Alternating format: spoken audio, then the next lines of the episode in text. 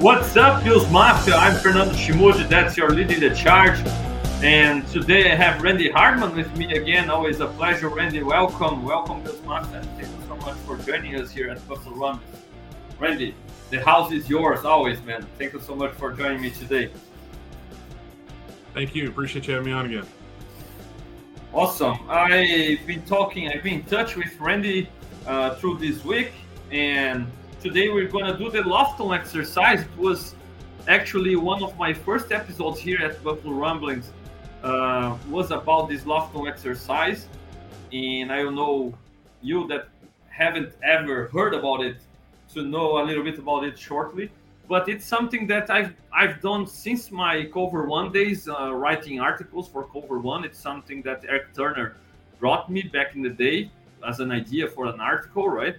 And that's an evaluation, uh, a simple process, a simple evaluation process that why is it named Lofton exercise after all? It's obviously named after uh, former Bills and Packers Hall of Fame wide receiver James Lofton, and when he was part of uh, Marty Schottenheimer's coaching staff with the San Diego Chargers back in the day, um, on an interview, he shared this information uh, with us about about the the process that Marty Schottenheimer asked him to ask ask his coaching staff to do to, to evaluate his his rosters, his teams, right? And it was pretty easy.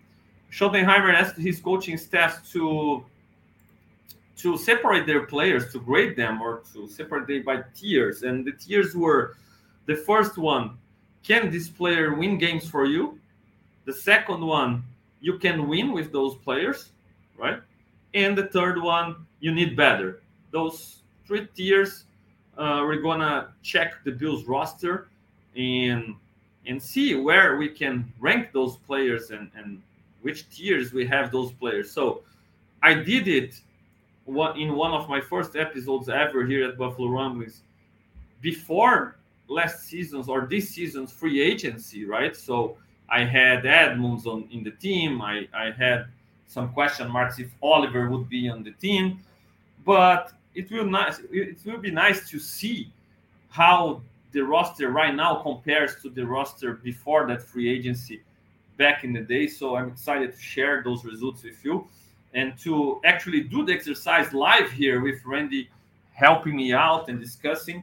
Um, I didn't prepare my list before beforehand, so I'm I'm anxious to go through this list and to evaluate those guys and to see Randy's opinion and also your opinion, Bills Mafia. So feel free to comment in the chat if you agree, disagree. Also, if you're watching on another day, not live with us, feel free to to let us know in the comment section your opinion about uh, the list and, and where do you agree, where do you disagree.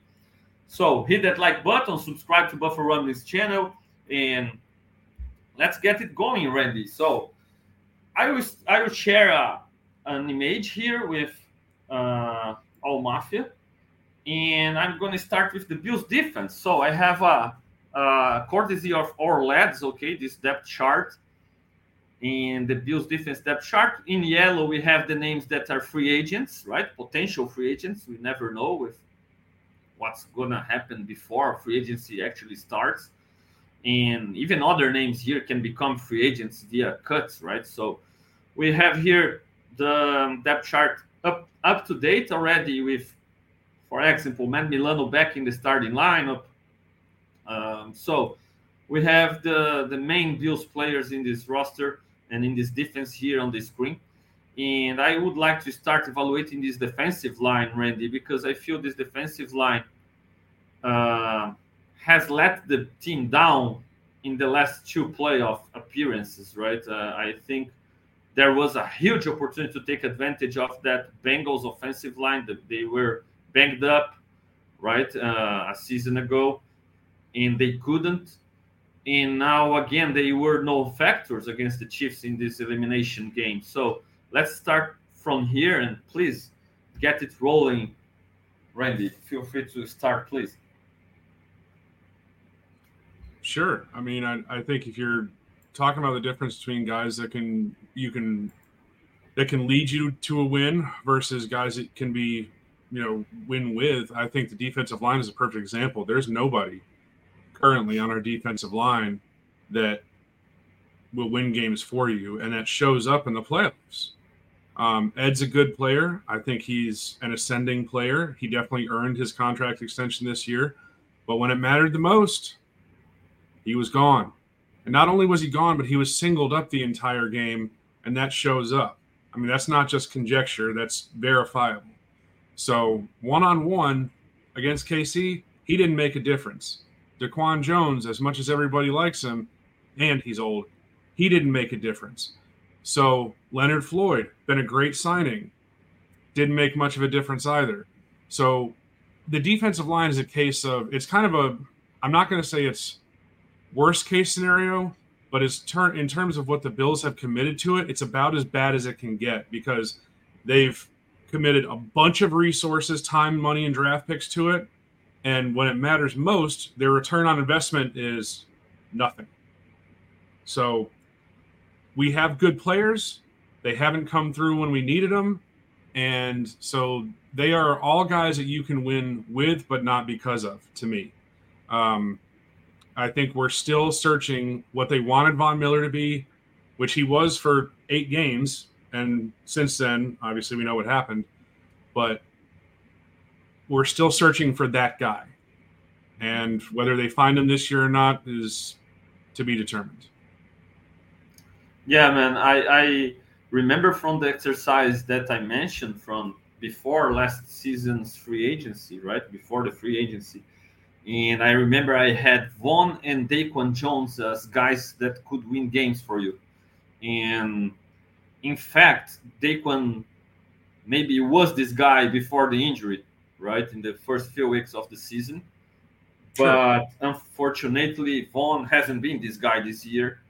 And it's a huge cash question mark if he can get back to this level. Uh, actually, I'd be happy to see him getting back to can win with level, you know, because right now, having Von as, as a starter in the majority of the snaps, I'd be more inclined to rank him in you need better than that, right? If he's gonna be your starter, one of your top two edge rushers, you gotta get more from him than what the Bills have uh, gotten recently.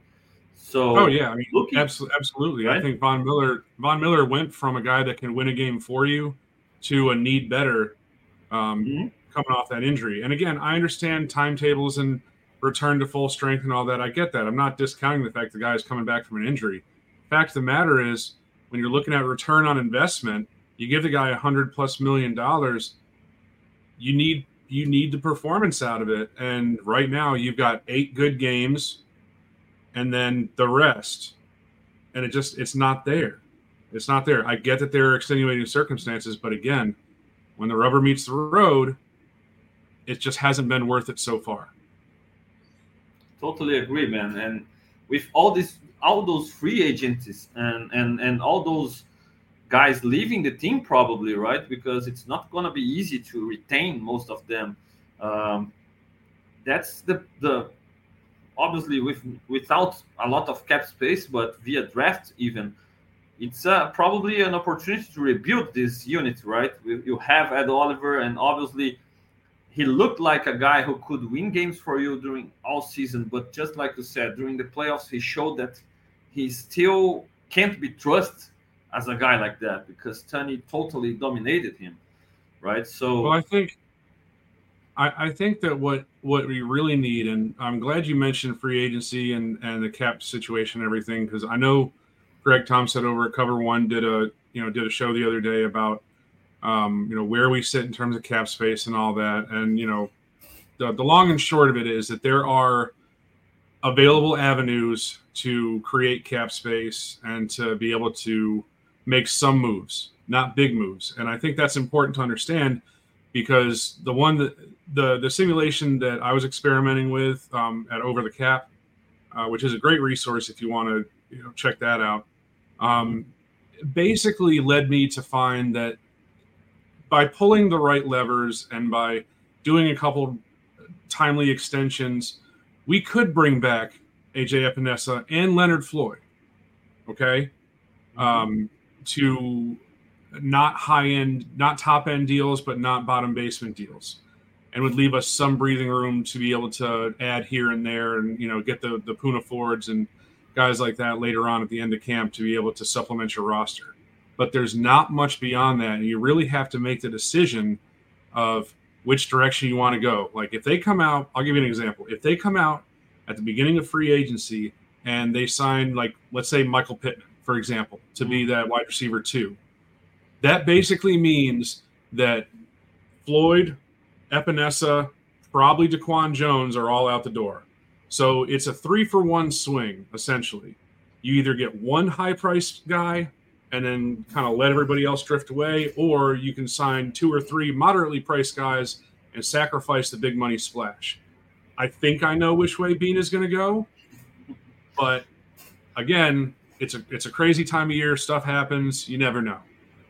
Yeah, they they are absolutely also learning uh, year by year, right? Trying to get better, and maybe uh, we can, for example, check what Beane did the last off season and how attacking the wide receiver position. He tried Harty, he tried Sherfield, he tried several routes, and and maybe who knows? He just looked at that and said, you know, now I'm gonna try a, a, guy who I really can trust and and and then draft later for for depth, right? So who knows what's the direction they going they're gonna go in this defensive line.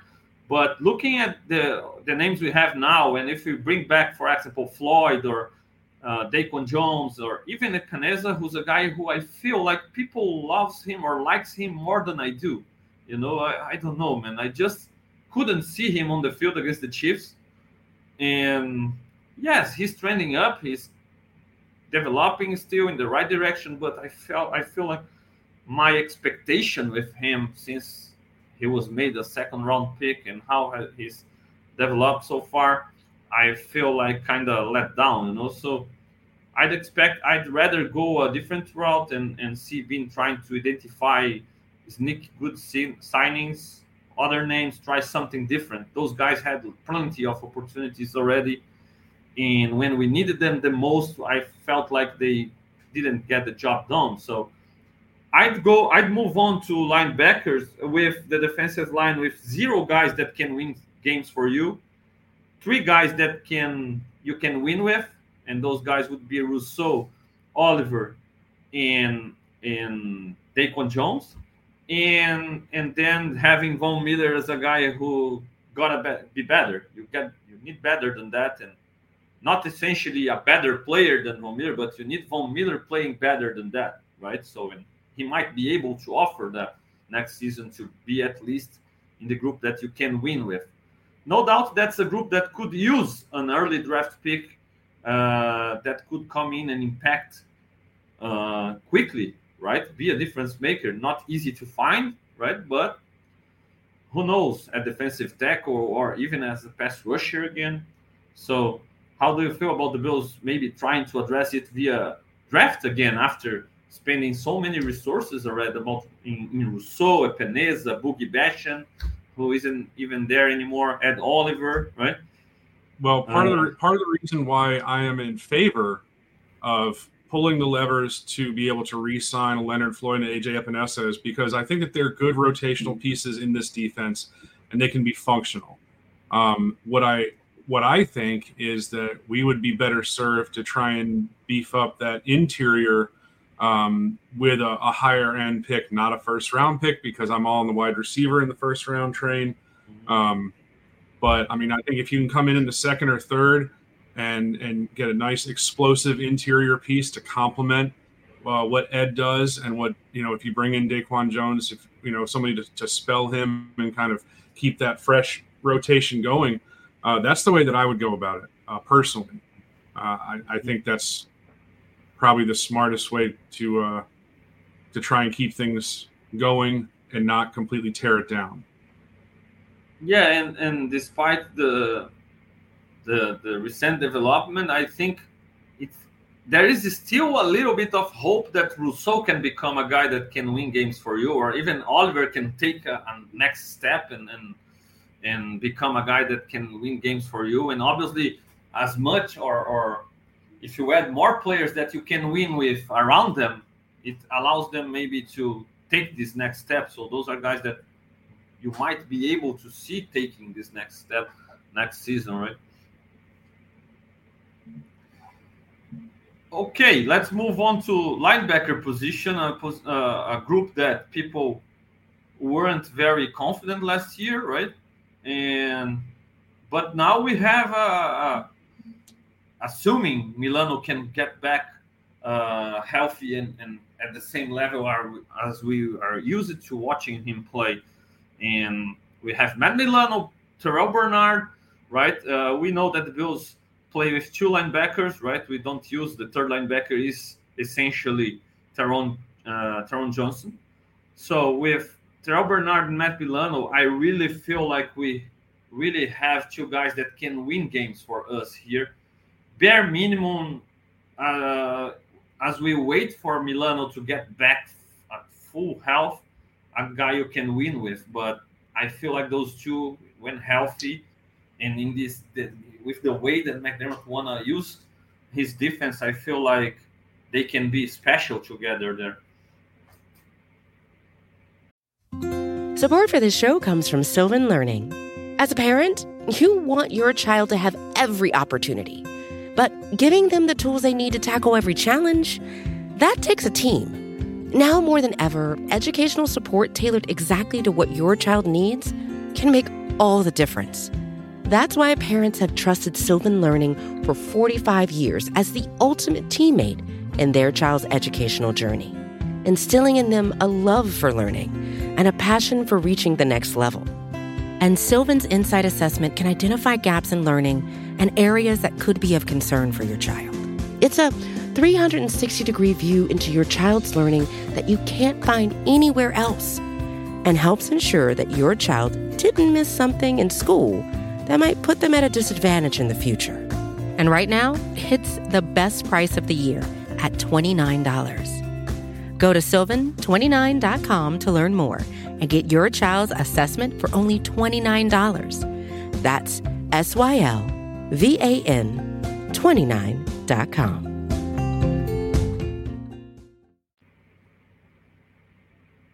Yeah, I mean, I, I think the the linebacker duo that we have are guys that can definitely win for you uh, when healthy. Um, they they've shown it. Uh, Milano, you know, definitely this year and last year and his whole career leading up to this point, the guy can make big plays when it matters. Um, and Bernard this year was a revelation that you know I think you were probably one of the few people that saw that coming. Uh, I certainly wasn't, and I can admit that uh, I have before. Um, I, I think in terms of linebackers moving forward, I would like, and this is not a uh, a knock on Taron Johnson at all, but they have got to find a way to be able to play three linebacker sets effectively and not be not lose in terms of uh, versus a team like the Chiefs that can you know that can kind of pick them apart uh, across the middle like they did you know with, with Klein out there. So for me, I think the development of Dorian Williams uh, into that possible third linebacker role is going to be really important this year. Not just as a role player backup, but if they want to roll out a pure 43 three linebacker set, uh, being able to have Dorian Williams out there who can run and hit and add some coverage to his game to complement what Bernard and Milano do, that would be uh, something that would be really advantageous for us, I think, uh, especially come playoff time if everyone's healthy. So uh, that's what I'll be looking for this summer and also uh, in camp, uh, you know, next or later on this year um, is where that is where that goes. But I don't think we need to really add anything. I think Dodson would be nice to bring back um, on a smaller deal. He may get you know some mid-level contract somewhere else, but you know you have the two main guys. You have Dorian Williams. You have Baylon Spector. Tyler Matakevich probably gone. That's probably going to be the Spector role going forward. Um, and if you can bring back Dodson, that'd be that'd be great. So that would be my linebacker group. Um, ideally, I don't think we need to add any more. Yeah, I agree, man. I don't think we gotta add anything there. Uh, I feel like it's time to move on from Tyler Matakevich. The Bills can't still uh, spend money on him. Uh, we saw yeah. that the special teams wasn't really dominant, wasn't a special unit, and, and so it's hard to justify spending more money on Matakevich. And uh, uh, with uh, two observations about what you said, with first with Dodson, I have a major red flag on Dodson because, man, McDermott preferring to go or rather going with Klein as middle linebacker for that game instead of having Dodson there. Dodson essentially played all had all of season as a middle linebacker one, had the preseason as a middle linebacker one. Obviously, he wasn't doing it well, and he lost the job to a guy who essentially didn't play in the in the in the preseason, despite I believing really believing that they it was Bernard's job to lose all along, right? Um, but the fact that he went Klein and he took a, a, bit, a, long time to move on from. He played Klein at middle linebacker essentially all game long, but for three quarters we could see Klein on the field all the time and, and not using Dodson. Yeah, Dodson was a little bit banged up, but still, uh, it's a red flag in my opinion if Dodson can't really be that middle linebacker when needed, at least, right? When you and we know that Terrell Bernard, one of the, the, the things that worries me about Terrell Bernard is obviously he's the biggest guy and he can be banged up quite often during his career with the way he plays, with the way he take on blocks and how aggressive he is. He can miss some games here and there, just like Milano also. So I'm a little bit worried about Dodson in that sense. But on the other hand, just like you said, Dorian Williams' development is really important, and it's really important to Dorian to be able to fill in not just on on Milano's place when the opportunity uh, arises, but also on Bernard's place when needed. Right? He he has the the athleticism. He has long arms. He kind of kind of feels like a mini Edmunds out there, you know, and and yeah, man, I I, I hope he can develop, and I, I feel like he can be a, a decent third linebacker already next season, just assuming from the jump that Bernard has done from year one to year two.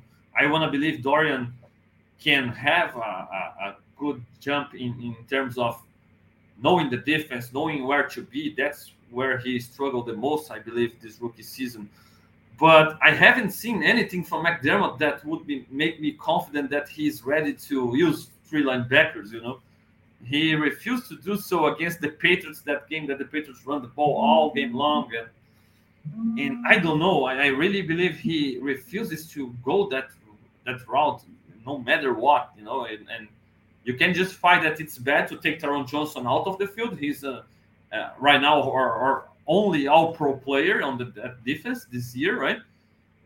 But with Hyde probably retiring or moving on, certainly moving on, what? How do you see a, as a possibility maybe McDermott having some packages where he can have three linebackers and maybe even have Taron Johnson as, as one of the safeties in those uh, situations? I mean, I don't know about moving about having him play a safety role, but I think it's absolutely critical that we have to find viable uh, three linebacker packages. I mean, look, it, against the best teams, against the Kansas Cities of the world, they're going to exploit those matchups. You got AJ Klein out there, you know, due to injury, they exploited it.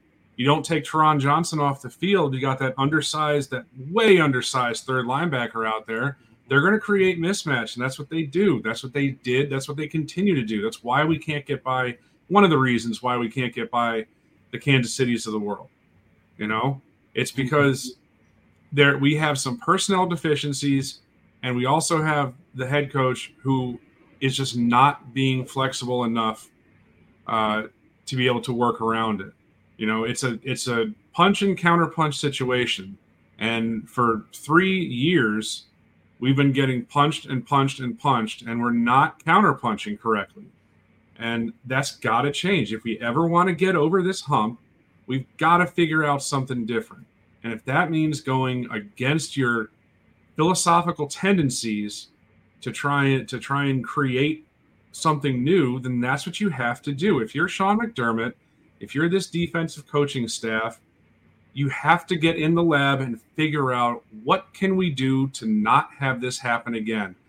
Because essentially you know uh, in two games against the chiefs in the playoffs we've been in a position to walk off the field with a lead. And it, it goes away. The first time they actually did walk off the field with a lead and the defense surrendered we know what happened. This time you know there's a chance for a game tying field goal, which I don't even want to get into it, but you have a chance to tie the game with under two minutes left or win it on that drive.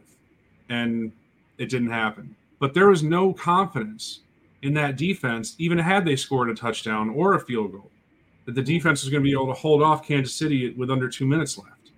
There's none because they were just going to exploit the matchups, drive down the field, and win the game for a defensive head coach who prides himself on being able to close out games with defense, it's a big problem.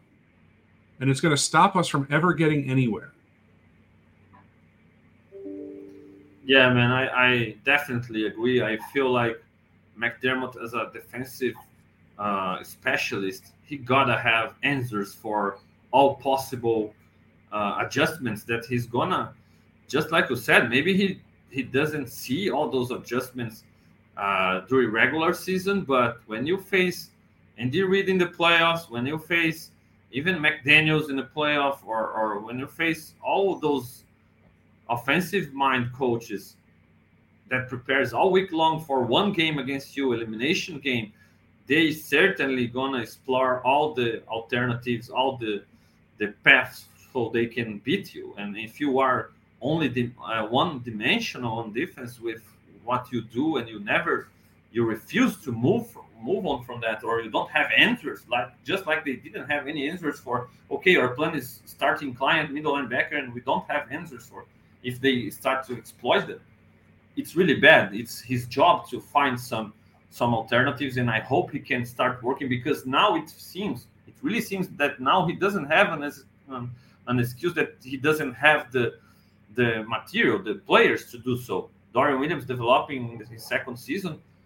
Man, you have your hand-picked guys in Milano, Bernard, and Dorian Williams to be your top three linebackers and, and to be an advantage for you and a set for your defense, right? So I hope it goes this way. Moving on from linebackers, so two guys that can win games for you. The third one in Dorian, I'm talking potential, but I I I'd be inclined to put him in you can win with especially as a third guy, I feel like you can win with uh, Dorian as your third linebacker. Uh, before moving on to, to the defensive back, Josh Lane sent a question here about any thoughts on possibility getting players like Clowney, Higgins, Mike Evans, or Pittman Jr. And I know it's a long shot, but Khalil Mack possible trade. It's a, a, a subject that even uh, Randy mentioned the great job that that Greg Thompson did with the cap space, right? And and in his show this week, and I feel like if the Bills want to add one of those guys, it will be only this guy in in the free agency, and then you gotta be fill the ha- the rest of the roster with minimum guys and and draft picks, right? Randy and, so and my my feeling on these guys specifically, and I'll go through them real quick one by one. Mm-hmm. Um, I think Clowney is potential, but he is not a pass rusher um, in the sense that he's going to get generate a bunch of sacks. I think if you're looking for somebody that's going to be getting sacks, you're better off re-signing Leonard Floyd. Period. Higgins is going to is going to be at the top end. That's the guy that if you want to go get him, you go get him, but you're going to get nothing else in free agency.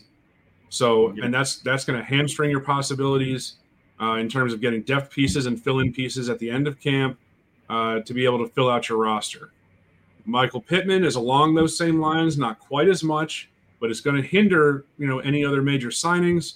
And then Mike Evans, and I would love to get Mike Evans if it was the guy that you know I wanted to draft when we took Sammy Watkins. I don't know if that's I don't know if that's who you're getting.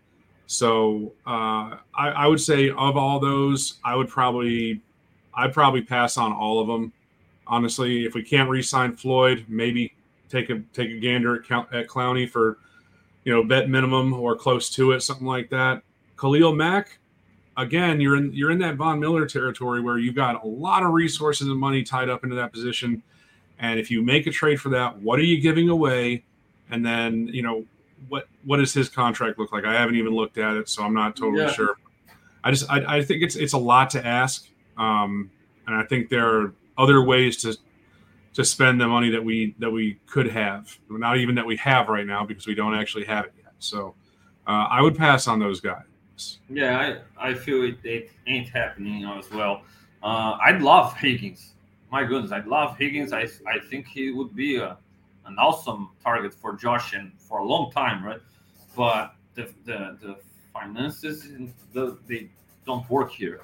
And Clowney is yeah. a guy that I actually have had on my radar quite often the last few off seasons, but I I'm already I already quit on that train. You know, I feel like he's, he isn't just isn't the kind of pass rusher that they look for because they never tried him and he was out there available uh, several times, especially this season, right? And so Mack, I feel like the contract would be really difficult to to take on in this cap situation, but we, who knows? We'll need to wait and see. So defensive backs, another area where big time turnover probably happening because uh, it's an end of an era maybe at this group as defensive backs in in Micah Hyde starting maybe probably retiring or moving on.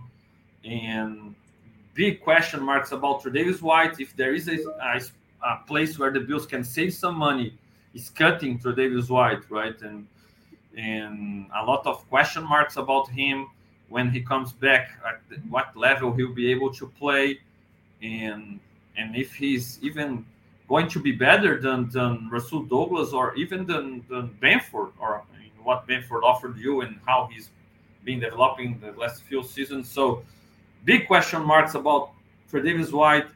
Uh, Randy, looking at this defensive backs group, please let me know your opinion. I, I would love it if Trey could come back and transition to free safety. Um, I think with the guys that you have right now, Douglas should be the unquestioned CB1 coming into camp. Um, and then Benford right behind him at two. He's earned it. Uh, I would love to say that Elam has earned that CB2 spot, and you you really have have two dynamic corners out there, but he hasn't done it yet. Um, maybe he'll be able to wrestle that job from from Benford. It doesn't look that way. He's gotten beat two years in a row. I don't see that changing in year three, but who knows? It could. Either way, he's a solid third cornerback to have. Um, and then you have Trey White coming off his second surgery. So I, I I think in the ideal world, I would like Trey to transition to safety, make up for losing Micah Hyde, who's probably gone, who's almost 100% gone. Um, and then you look into draft to to get some more safety, you know, help and potentially a starter going forward. Because um, I think Poyer is is also on the list of guys that we really, really, really need to replace. Um, we, will that happen? Uh, I wouldn't hold your breath on Trey being able to make that transition. I think more than likely it's going to end up with him being released. But it'll be it'll be a sad day because he's been such a big part of the team since he got there, and that's McDermott's first first round pick, and you know he's been a huge part of the franchise. Hey, it's Kaley Cuoco for Priceline. Ready to go to your happy place for a happy price? Well, why didn't you say so? Just download the Priceline app right now and save up to sixty percent on hotels. So whether it's Cousin Kevin's kazoo concert in Kansas City, go Kevin, or Becky's bachelorette bash in Bermuda, you never have to miss a trip ever again. So download the Priceline app today. Your savings are waiting Go to your happy place for a happy price. Go to your happy price, Priceline.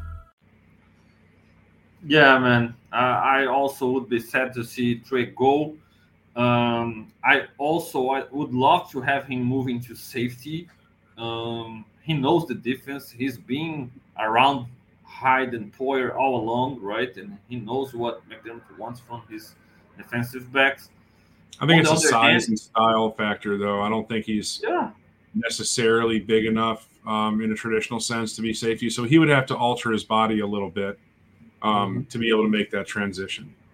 True, and also you maybe if you cut Tre'Davious White, you get some money to sign one of the the good safeties in the free agency. So there needs to be a, uh, uh, you need to evaluate your options, right, and see what's really the best cost benefit move.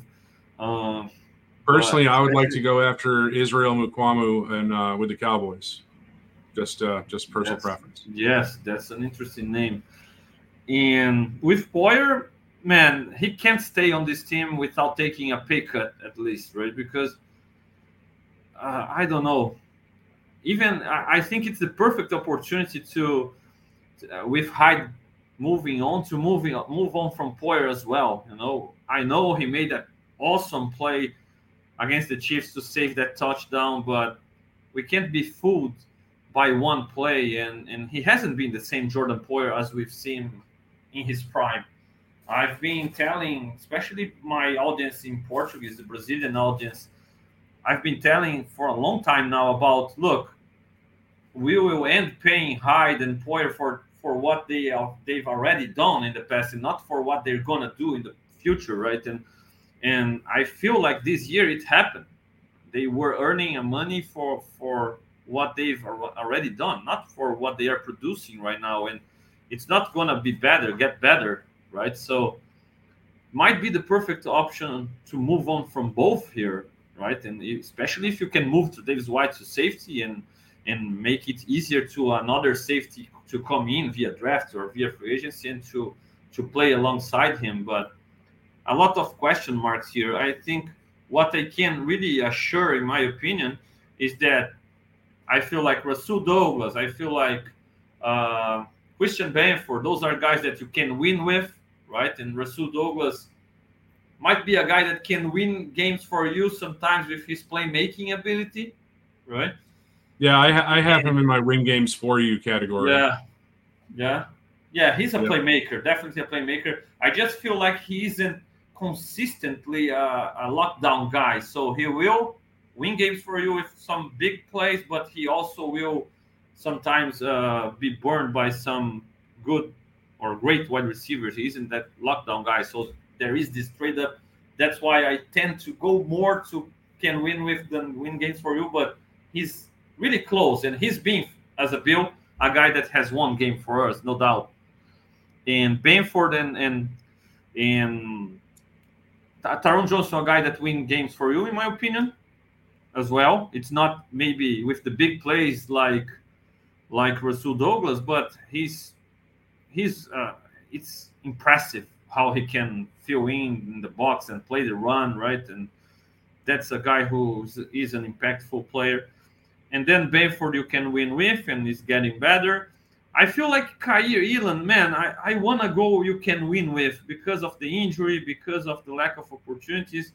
But he had his his rough games as well, so it's not like he you can't put him in in gotta be better. He gotta be better I mean, in the sense of being being more more Consistent. uh, dependable, yeah, consistent, right? Yeah. Yeah, but the the the the, the ability is there, the potential is there. So I feel like you have the, the depth at the cornerback positions, right?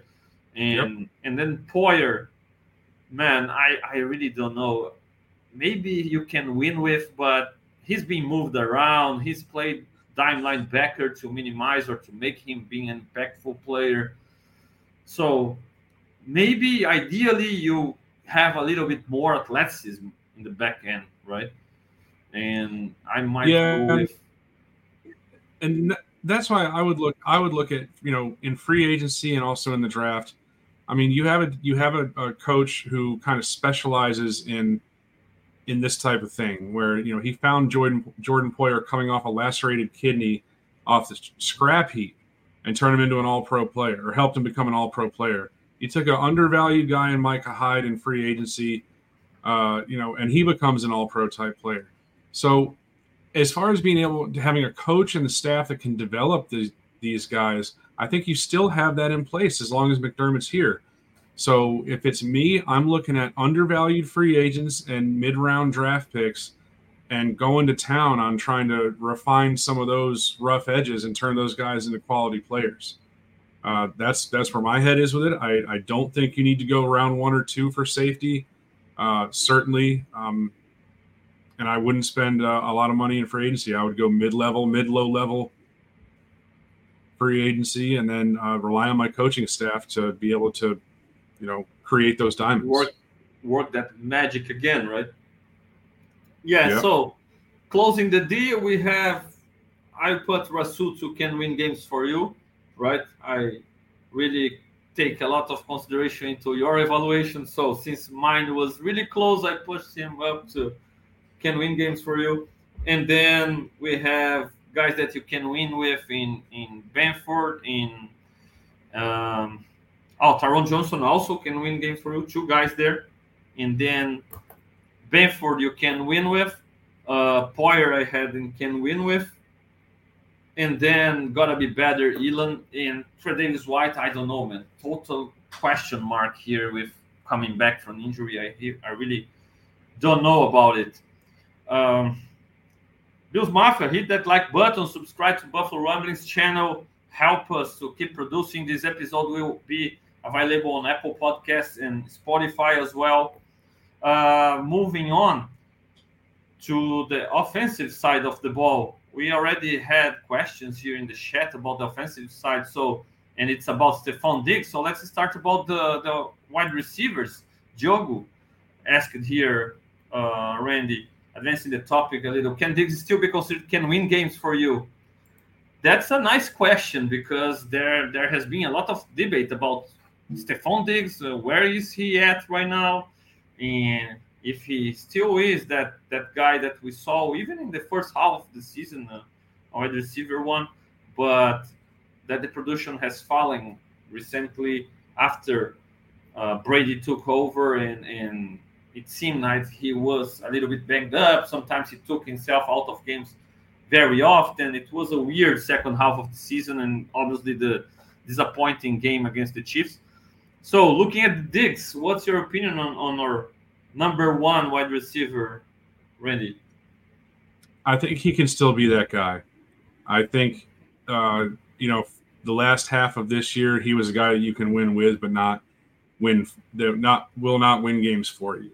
And I think a big part of that was, you know, uh, that there was just some schematical changes that happened with the offensive coordinator turnover. Also, teams were playing us differently.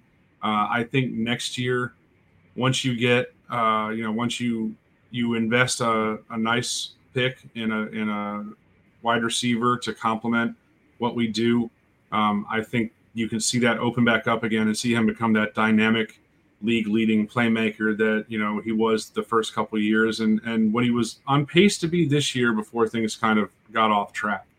I don't think any of that's really changed. Um, i think it's going to be key that we get him that running mate on the other side. Um, it's going to it's going to be important. Um, just like like in cincinnati when they got Ja'Marr Chase all of a sudden t. Higgins became the T. Higgins that everybody wants nowadays. He wasn't that prior to Ja'Marr Chase getting there. He was okay, he was good, but he wasn't that guy. And now all of a sudden he's that guy.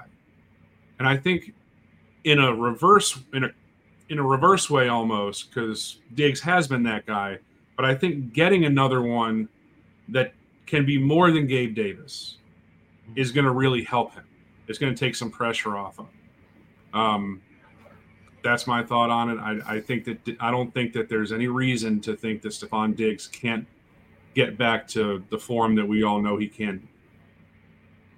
Yeah, I, I feel like people are overreacting to this last game, especially the drop. It was, uh, it was disappointing, no doubt. But even during this bad stretch, right, uh, with uh, with Brady, we saw him beating Jalen Ramsey like he was nothing, and Josh missing him deep, and we saw he beating the Patriots defensive back as well for a big play, and it was just about Josh hitting him to have those over 100 game 100 yard games and more touchdowns. So the ability is still there. When healthy, he's still physically capable, right? He didn't uh, forget how to play the position. He didn't forget how to run crispy, uh, crisp routes, and and so I feel like he still can be this guy. But moving to wide receiver two, I st- so I answering Diogo, and I feel like you agree, Randy. Diggs can still win games for you, and I have him there. Uh, but the wide receiver two, you definitely need better than Gabe Davis. I know a lot of people appreciate him. I know his teammates appreciate him a lot. I know he works hard as anybody, and he earned that C on the chest. But you need better. You simply need better from the guy playing opposing to Stefon Diggs. You need a guy who can draw attention. You need a guy that people fear on one-on-one contested catches, deep throws. So Diggs' life can be easier, right? Kincaid is helping in that direction. Shakir has been growing in that direction, and I, I'm excited to see him next season as the guy, as the slot guy. But you need that number two. So I feel Davis, you gotta get better than that, and the draft is the, the best route for that, especially in this draft class that seems very rich at the wide receiver position, right? Yeah, and there's you know if if you follow me on Twitter, you know that there's one guy in particular I got my eye on. Uh, should have come as no surprise, but uh, yeah, I mean I think adding you know in the in the in the range of 28, uh, I think there's going to be a couple guys in that you know in that range, give or take a couple picks, and we know that Brandon Beane has no qualms about throwing away a fourth rounder to move up a few spots, so that's not a yeah. concern. Um, but I think, yeah, a guy, you know, uh, there's been a few names thrown out there Troy Franklin, Adonai Mitchell, uh, maybe Keon Coleman is some people's cup of tea. But for me, it's it's my my local guy, Xavier Legette, South Carolina. Uh, we'll see what he measures at this week, this coming up week in Mobile. He's listed at 6'3, 227. But the main thing about Legette that you need to know, whatever he is, six foot, six one, six two, six three, doesn't matter. The guy was clocked. And I want to make this clear this is an in game clock. This isn't on a track. This isn't a 40 yard dash. This is in game. This guy was pulling away from, from DBs and linebackers and safeties and was clocked in game faster than Tyreek Hill. Okay? This is a this is a 227 pound receiver that, as far as foot speed goes, with the ball in his hand, is faster than Tyreek Hill. You tell me that's not something we can't add to this offense to create an extra dimension to be able to open things up for Kincaid, for Diggs, for Shakir, for James Cook, and for Josh Allen running the ball too. It's important that we add that type of dimension. So that's yeah, my that- guy. He's a contested catch monster, also. Um, I just I think it's one of those things to where, and he he offers more than what Gabe Davis does. Yeah, so man, the, the, the size speed, the size speed combination just gives me some DK Metcalf uh, feelings, you know, about him. Obviously, yeah. different players, but but it feels like the size speed combination, the the ability to go up and get it right. So the Bills passed on DK Once. I hope if he's there available, they obviously the process is still early, but it's a, a big time possibility, and I hope the Bills can consider it. Um, talking about Shakir, Shakir is the slot guy now. I I feel like he earned the right to come into the camp as the uncontested number three guy or, or slot guy, right? And and he's been developing so well. He's I hope he works out with Eric Moulds again because if there is a Bill a Bill wide receiver that I really love, that guy is Emo. So uh, I hope he can work with the big guy again and, and come back even more prepared for next season because I felt like he earned this spot at the slot wide receiver and man, he's getting there as a guy who can might be able to win games with uh, for you if he starts to put out more of those plays, just like his touchdown against the Steelers. I feel at the bare bare minimum, he is your slot uh, guy you can win with at the slot position, Randy. Yeah, no, I mean, I think Shakir, um, you know, last last part of the season and through the playoffs, he he definitely earned that slot role. Um, I think you could definitely see us moving off of Deonte Harty in the offseason, potentially, uh, especially with Nyheim Hines coming back, um, in theory, as your one of your primary kick returners. Um, but, you know, which is also something that my guy Xavier Legette offers is kick return. Um, but uh, you know, I, I, definitely think that that Harty you could see uh, go by the wayside, especially if there's a decent little cap savings there. Um, Shakir's earned that spot. You bring in a little competition. You've got Andy Isabella signed to a futures deal. You've got KJ Hamler signed to a futures deal. There's plenty of guys that fit that mold in the draft that you can get on day three, late day three, even, uh, or as undrafted free agents. So uh, I, I, think we're okay there. I think we're we're in good shape there, one way or the other, um, with Shakir leading the leading the pack.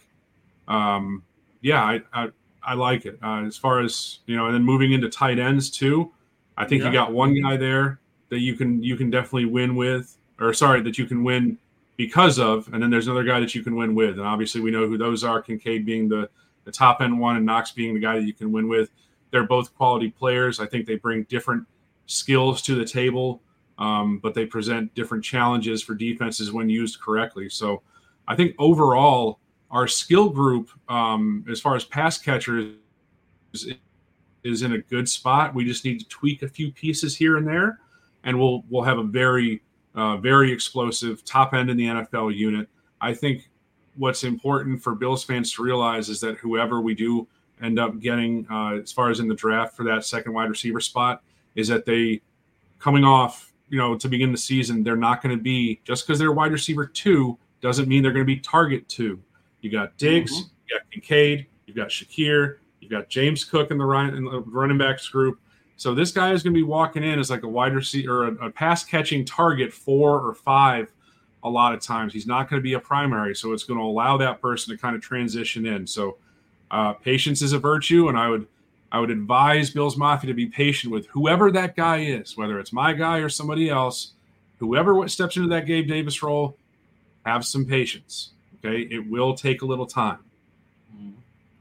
Totally agree, man. And and uh, about the tight ends as well, I feel like Kincaid is trending the right direction, just like Shakir, and maybe with more uh, potential to work with, right? And yeah, I feel better about this pass catching group than I felt about this the, the group uh, before the season. Right, I feel really better. I feel like we have some potential there. We, we're gonna add one more, and if this guy especially can add that contested catch ability outside, uh, it's already it's it would be already a, a great addition to this offense, right? A, a, new skill, a new a new wrinkle that we don't have right now. Uh, moving on, so to the running backs, James Cook established him as a guy, established himself as a guy that I also will. I feel like he's a guy that can win games for you, um, or at least very close to that, because with his speed, with his uh, potential passing game, also maybe work on the jugs machine a little bit this off season, right? But it's right there, man, and and yeah Josh is gaining confidence in him, and I feel like we have another guy that can win games for you at the running back position. And then other mm-hmm. guys, Ty Johnson has been a, a surprise. He's a free agent, but that's a guy that I'd love to have back on the roster. Yeah, I think Ty Johnson's a great low cost solution to kind of an RB two, RB three.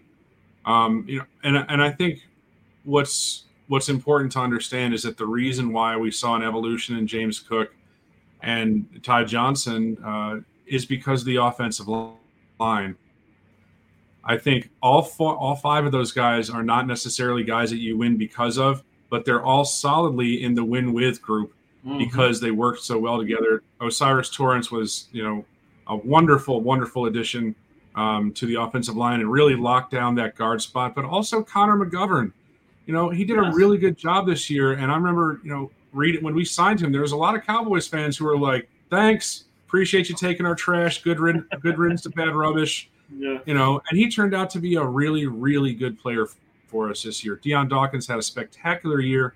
Um, you know, for the most part, I, I think he really solidified himself as a as a solid player in a top half in the league, uh, left tackle. He's probably in line for a small extension. I would I would imagine to try and uh, get some money. Um, So the offensive line and James Cook, uh, as it relates to it, there was a there was a lot of times as a rookie, and when I saw the things of him coming out, is that I worried that he had the CJ Spiller gene of, oh my God, I can't see anything in front of me. Let me just dart to the sideline because I know I can beat the guy to the corner. And in college, that works. When you're at Georgia, when you're at Clemson, when you're, you know, in that scenario, it works. You're the fastest guy on the field. Um, in the pros, that's not the way that it that it plays out. And CJ Spiller had such a short career because he couldn't figure that out. James Cook figured that out this year, and it was a beautiful thing to see when you see him kind of darting through and finding the creases, and then once he found the crease, just hitting the gas and go, being able to get that one cut and up and be able to get six, seven, eight, nine, ten plus yards and fighting through contact. It was a wonderful thing to see. Um, and I was not a fan of the Cook pick coming out because I wanted Breece Hall. I thought he was a better overall player. But man, James Cook really won me over this year uh, in terms of the way that he ran the ball uh, throughout the course of the season. He made huge strides. And if he can add the consistent pass catching to his game to complement this this uh, new running style that he that he showcased this year, he'll be a really good back for us for the next couple years. Yeah, man, one hundred percent. And just to close it out about the offensive line, I feel like Dawkins, kind of like Oliver, played all season long, almost go into that group that can win games for you. But not that he had a bad game, but that only snap, man, that could have resulted on Josh Allen's touchdown. You know, Chris Jones just was able to throw yeah. him over Josh. That's where a left tackle that can win games for you, he holds down and and and, and he doesn't allow it to happen, right? So, uh, and and also about Torrence and Spencer Brown, especially Torrence, very excited for this kid's future because incredible, impressive what he did this rookie year. And Spencer Brown finally. I do. Yeah, yeah I do want to put a caveat. Brown, I do want to put a little caveat on the offensive line, though. Uh, they were really good this year. However, Josh Allen made them look a lot better than they actually yeah. are. Okay. Absolutely. There's yes, that big that true, big yeah. six foot five X factor back there made them made it made a huge difference as far as sacks surrendered and yeah, especially sacks, right? Yeah.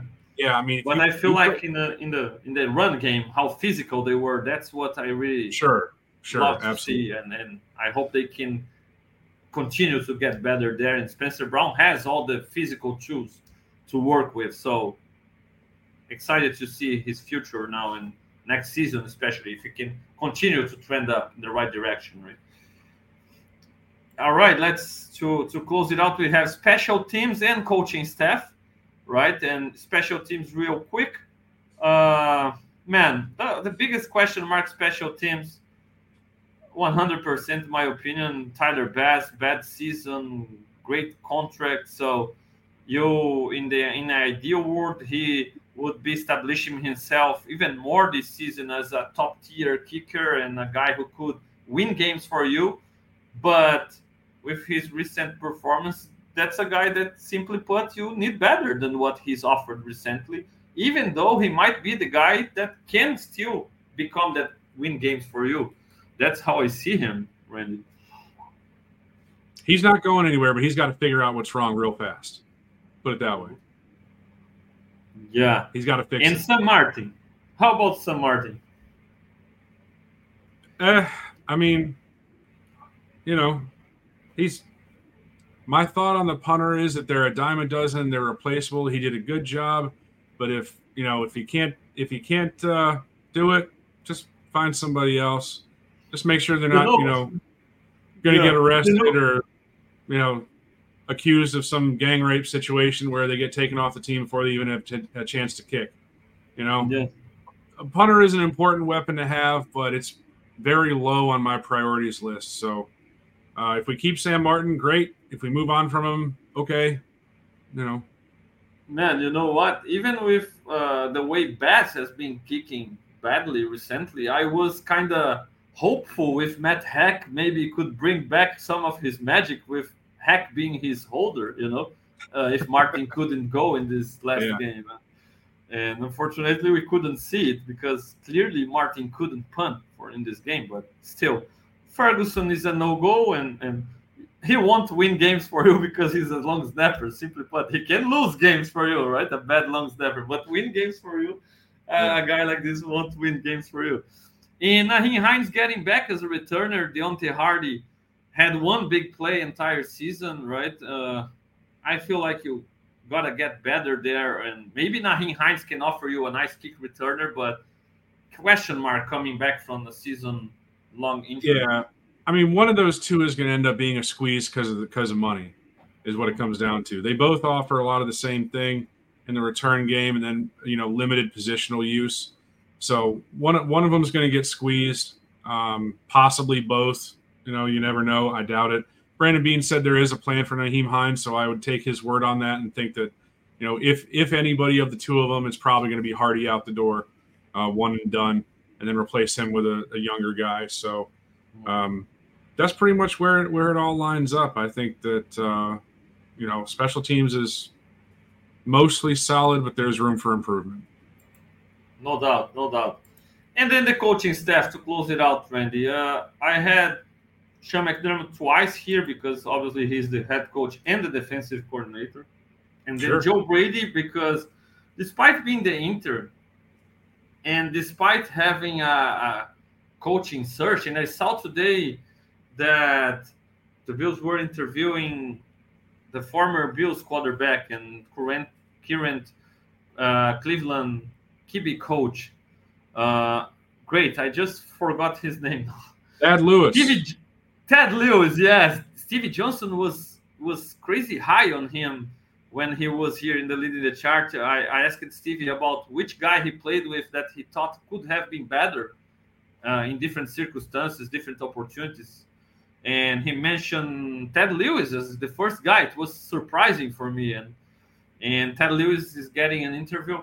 But I think he was with Tampa this year, wasn't he? He was part of the Baker Tampa. Mayfield resurgence with Dave Canales. Yeah. I, I heard something Cleveland. I, I read, I believe, but if it's Tampa, oh good. I and I'll double yeah. check.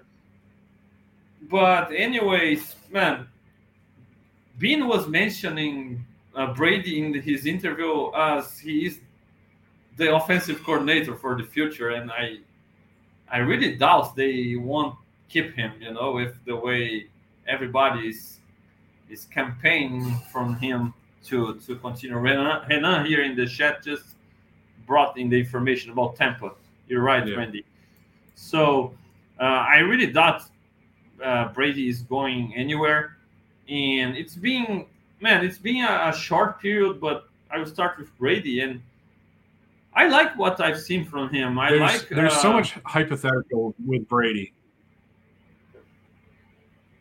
There's there's yeah. a lot because you know people people are going to say that you know we didn't even see Joe Brady's offense this year that it was, he was just mm-hmm. kind of working with what Dorsey had put together. Which you know there's something there's I'm sure there's something to that, but I think it's important not only for uh, you know the Bills and this this regime, this coaching staff, and also for Josh Allen that they need to conduct a thorough, legitimate search and interview several candidates. They can't just do a couple token interviews to you know comply with the Rooney Rule and and then say, all right, it's Joe Brady's job. They can't mm-hmm. They can't afford to do that. Not right now. Not in the situation that they're in. They need an honest search. And the same thing goes with defensive coordinator. You know, if Sean McDermott wants to keep the the play caller duties, fine. But they need to really look at you know who is available out there, even if it's elevating somebody on the staff to keep them, like a Bobby Babich, for example. You know, they they gotta they have to be honest and look inward and say, you know, what can we do? It's all about getting a trophy. It's all about getting a ring. What can we do to give to put ourselves in the best position to do that? Uh, I don't have anything against Joe Brady as the offensive coordinator if that's the route they go. I think he did a good job the second half of the year, kind of cleaning up the things that, that Dorsey was doing. But overall, um, I think it's important that they conduct a thorough search. Uh, Smiley, you know, I'm sure I think there's better special teams coaches out there, so I'd be willing, yeah. I'd be perfectly okay if he's Need out better. the door. You know, definitely need better. Yeah. Yeah. And uh, about Brady, I just feel like they, they won't do that. Or I don't know. I just feel like they, they he's not losing this this this job. Uh, but the only way he loses his job is if they do what you're saying and do a, a true research, true process, uh, interview process, because that's the only way you can be blown out by somebody else, right? And I feel like they need to be blown out by by somebody else to be able to move on from Brady. Um, but I feel I, I'm really confident in Joe Brady. To be honest, I like his. A lot of people didn't like his game plan against the Chiefs. I loved it. I feel like he established the run game as I was expecting early. Uh, I feel like, I, okay, you, you, we didn't have big plays, but they were there to be done. You know, They were there. They were there to be made, and they were missed opportunities. But also, you know, we fell victim to the same. I hate using this term, but like the same old Bills thing, where like we, we came out in the start of the second half in a game, in a game where you have to be up the Mhm. whole game. You can't come out flat from a half, whether it's beginning of the game or in the second half. And we came out flat at the half Mhm. and lost any sort of momentum that we may have had. And as an offensive coordinator, you can't allow that to happen. You have to put your team in the position to be able to start to heat up and to generate some first downs quickly and to get the ball moving. And I just didn't see it. And so I like I said, I like Joe Brady. I think he's the leader in the clubhouse, but there are questions to be answered. And I think it's only fair to do an honest search. Yeah, no doubt, no doubt. And that start of the second half was tough. I still feel like he had an answer for the the, the adjustment from the, the Chiefs stopping the Bills' run game, and he started to hit on those quick uh, screen passes, um, wide receiver screen passes. But yeah, and I feel like the defense allowing or conceding points every drive definitely didn't help, right? But Yeah. I, I, I- I really like his job. I like. Uh, I feel like it's important that Josh can trust the guy, and and I don't know, man. I'm comfortable with Brady. I feel like you can win with him, right? Especially having, uh, and if you give him more options, more weapons, you can. He might be a guy that can win games for you with his scheming. We'll see. We need to wait and see, right? And Sean McDermott to close it out, I feel like, man, I'd love to tell you that he wins games for you at the defensive coordinator spot, but he doesn't. Simply put, when the biggest the game, um, the biggest it seems clear for me that he won't win games for you with his adjustments, with his game plan, with his uh, way of conducting the, the defense. He might be at best a guy that you can win with, but if we're talking the big big game, so far I feel like he's the main uh, reason we can't get past the, those those difficult teams, man. And because he has the weapons, yes, there were injuries and all, but he has enough to to be able to win. And every time he finds a way, because let's be honest, he that fake punt it would have lost the game before the big Jordan Poyer play. You know, if that's a touchdown, man, games uh, is end uh, is finished there. So I feel like you need better, and not necessarily you need to fire McDermott this off season, but he gotta keep getting better. You know, I feel like he developed a little bit more this season. He adjusted a little bit more on the on situations that he used to struggle, but it hasn't been enough. Still, he still gotta get better than that, in my opinion. Absolutely. Okay, Randy, thank you so much, man, for taking your time joining me. Uh, I really appreciate every time you can join the show and and looking forward to doing some some draft content with you, some uh, preparing some stuff, looking for the draft and free agency going forward. Um, the doors are always wide open for you. Thank you, man. Uh, thank you, man. Appreciate you having me on as always. And uh, yeah, we'll we'll definitely get back up for some for some draft talk later on. Awesome. Bills Mafia, I really appreciate you taking your time. Hit that like, like button, subscribe, listen, and download the podcast on Apple Podcasts, Spotify, and your favorite aggregators. And that's it. I'll be back on Sunday with the leading the charge in Portuguese for Brazil and Latin America and interacting via chat, answering questions, and talking bills. So you are all invited. Next Friday, also leading the charges back in, in English for all the American fan base. So thank you so much and see you around. Go Bills. Go Bills.